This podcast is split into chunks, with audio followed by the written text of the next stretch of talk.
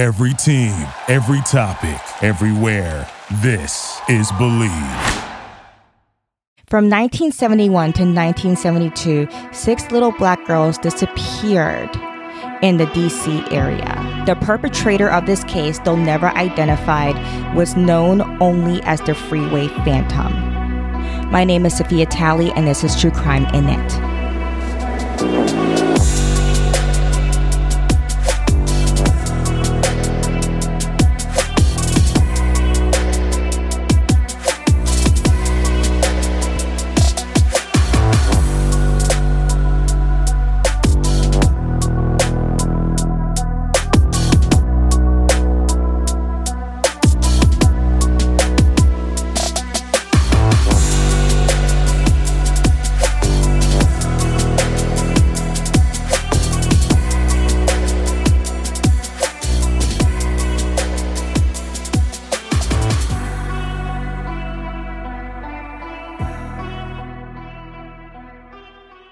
Case involves sexual assault and murder. So if that's something that you are uncomfortable with, then it's okay if you skip this one. I'll be here next week with another one.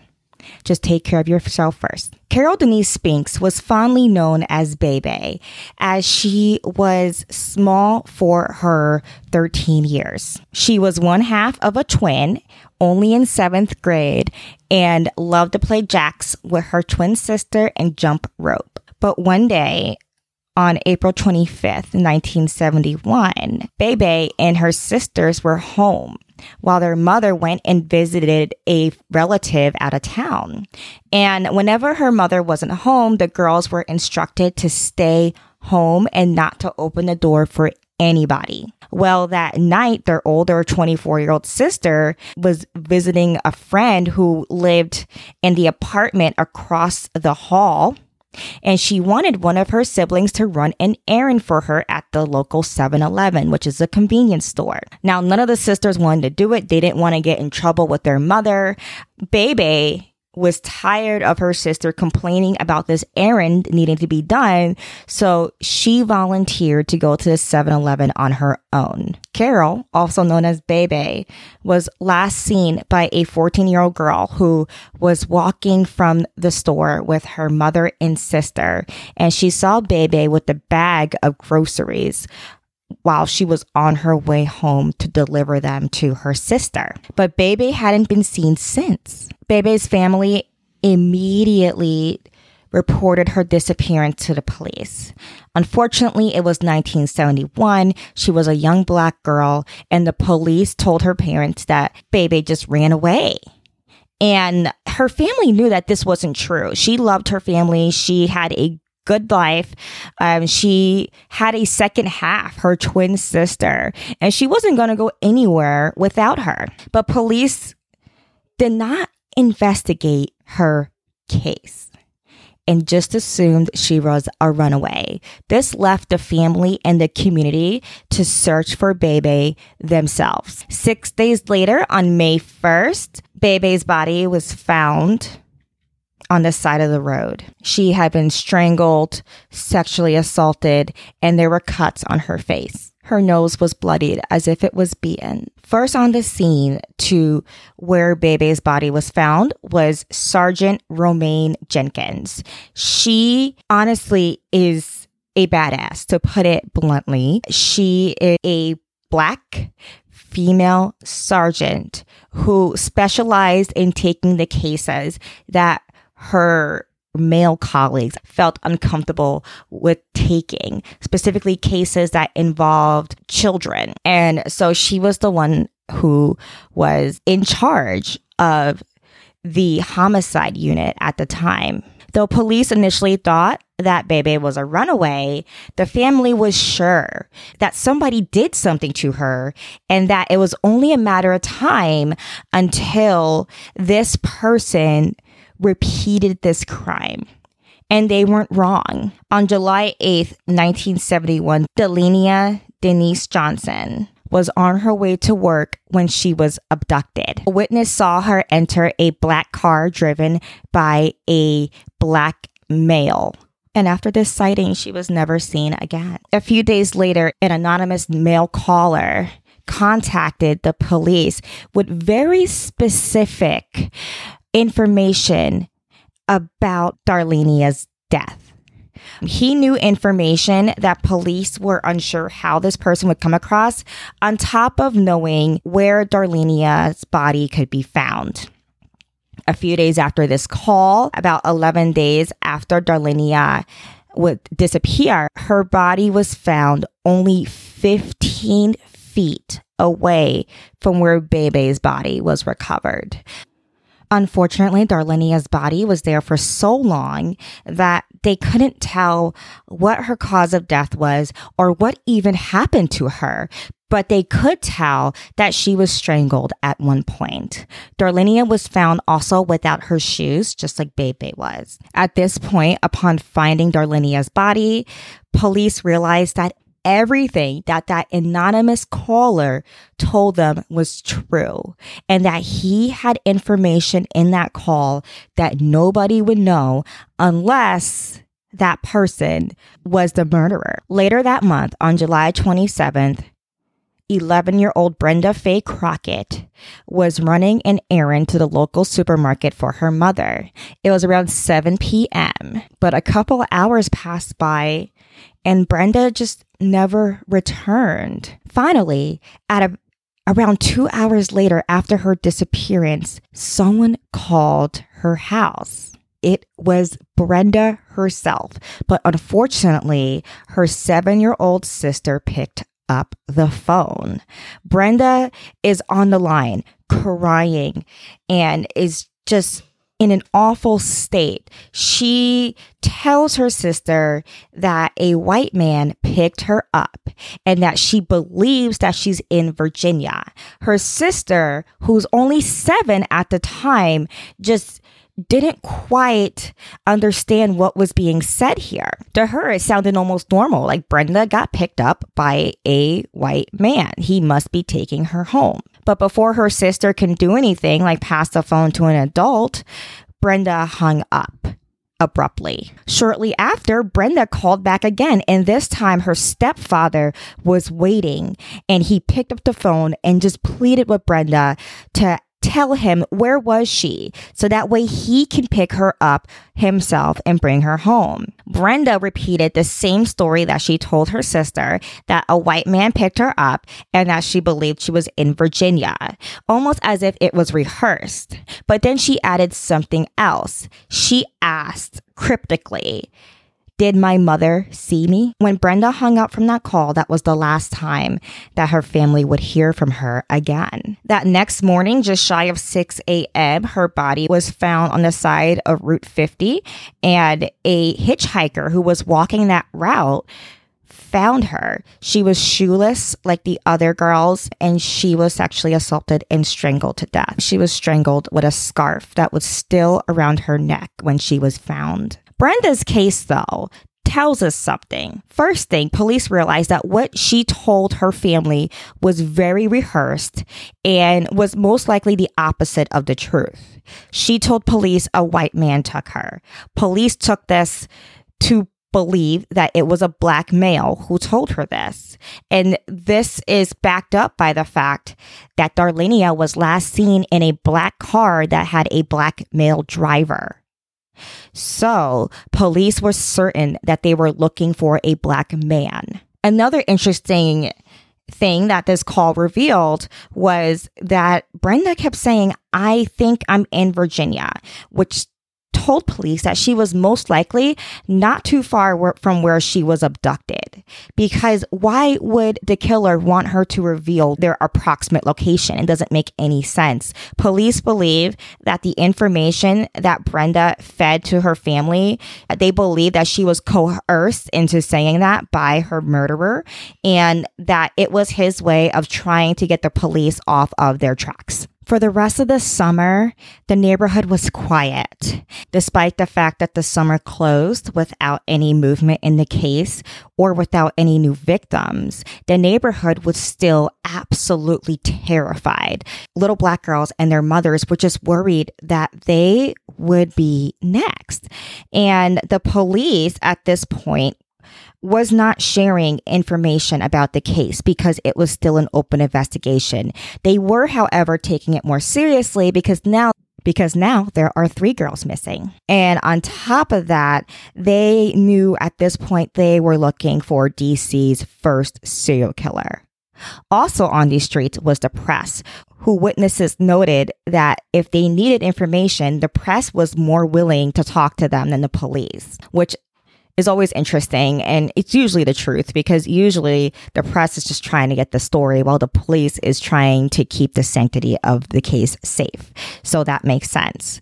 But everything was quiet. That is until October 1st when 11 year old Nenomoshia Yates was heading to her local supermarket when she was suddenly snatched from the streets that night. Only three hours later, her body was found at the side of Pennsylvania Avenue in Maryland, so still very close to where the other murders took place. Her body was in the same state as the other girls. She was strangled and sexually assaulted, and her shoes were off. Brenda Denise Woodard was only 18 years old when she was on her way home from having dinner at a classmate's house.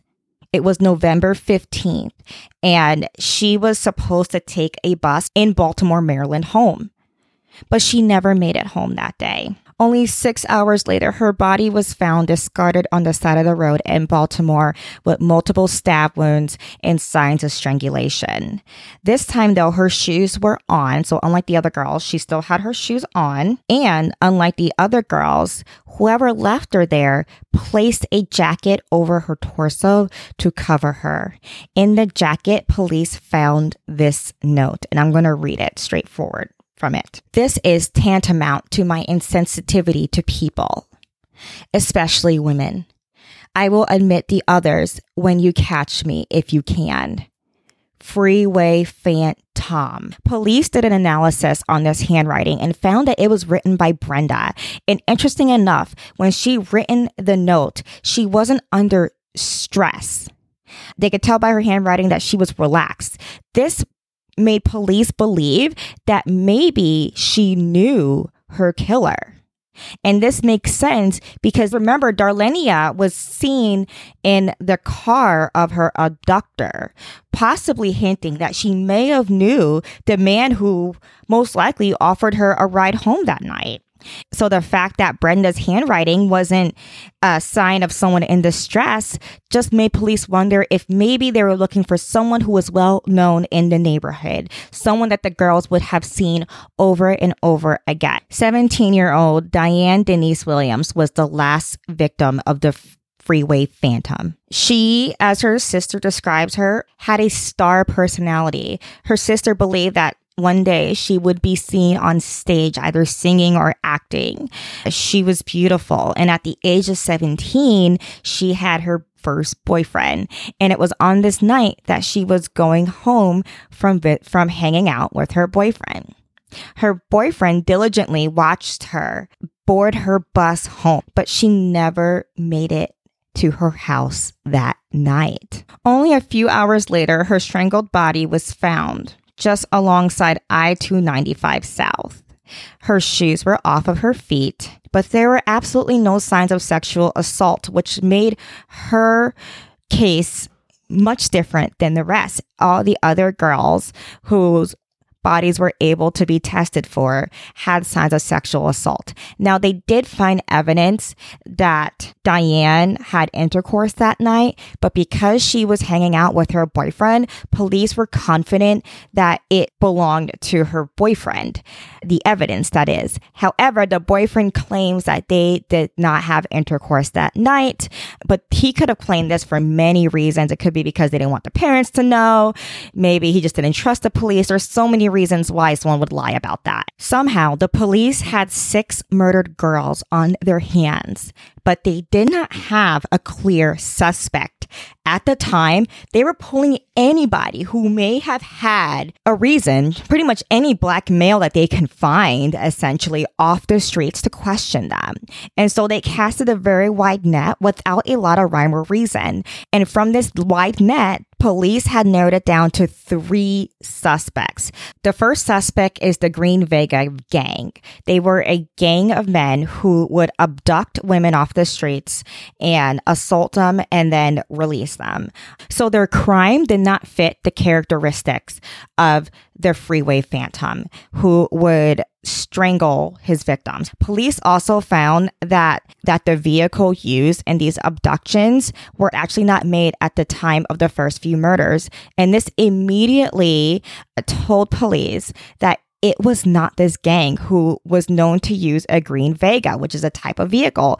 And this green Vega was not in production at the start of the Freeway Phantom's reign. So, because of this, the Green Vega gang is automatically not assumed to be the freeway phantom by most people who uh, study this case. The next suspects are Edward Sullivan and Thomas Simmons. They are two ex cops who was arrested for the rape and murder of 14 year old Angela Barnes.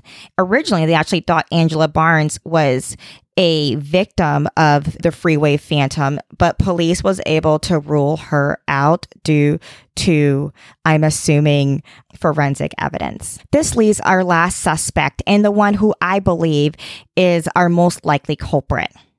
And that is Robert Askins. Robert Askins has a long history of assaulting, murdering, and terrorizing women, specifically sex workers. He actually admitted to police that he is a woman hater. There was even an incident at one point where he poisoned a group of sex workers, resulting in the death of one of them. And so in 1938, a judge actually ruled him to be criminally insane. That's how horrendous his crimes were. I don't want to get into the awful, gritty details, but let me tell you, he left a string of bodies in pain and and heartbreak behind him no matter where he went. Unfortunately, despite this, he was released 5 months after being committed to the hospital where he promptly went and murdered his next victim, 42-year-old Laura Cook. And though he was sentenced to 20 years to life, this conviction was overturned in 1958. So he was back on the streets and back to his old ways. So when police caught wind of Askin's horrible past, they decided to search his home in 1978, but they found absolutely nothing. They didn't find the green fibers that were found on some of the bodies. I mean, they found some remnants of women's clothing, but nothing to implicate that a crime had taken place. They even dug up his property and didn't find any human remains, nothing.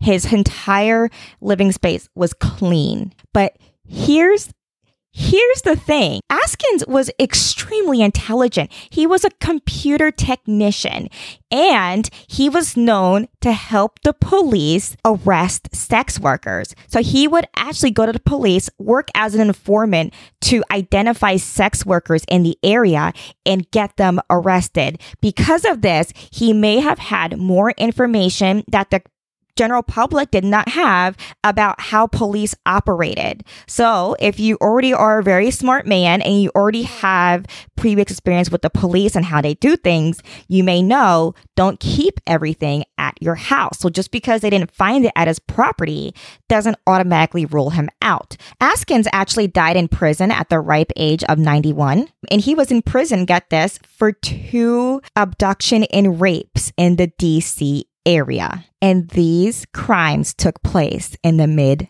1970s, not too far after the Freeway Phantom was active. Throughout his life, Askins maintained innocence in regards to the Freeway Phantom's murders.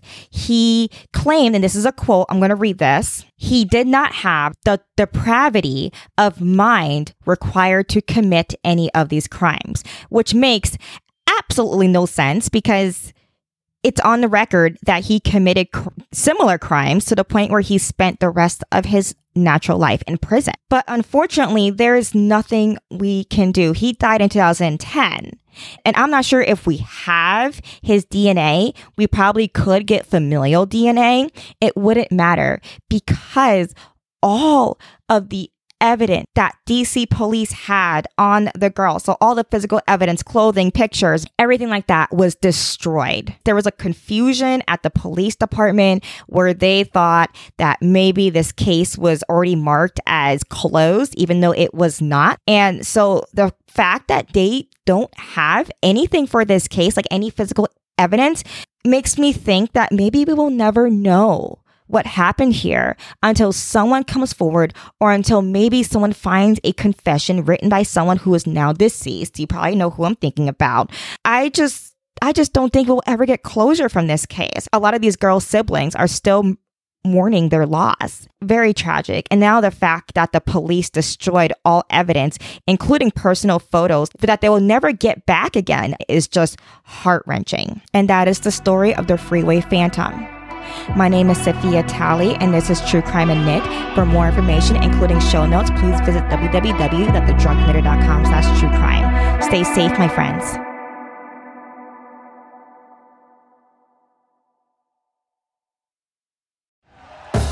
Thank you for listening to Bleav. You can show support to your host by subscribing to the show and giving us a five star rating on your preferred platform. Check us out at Bleav.com and search for B L E A V on YouTube.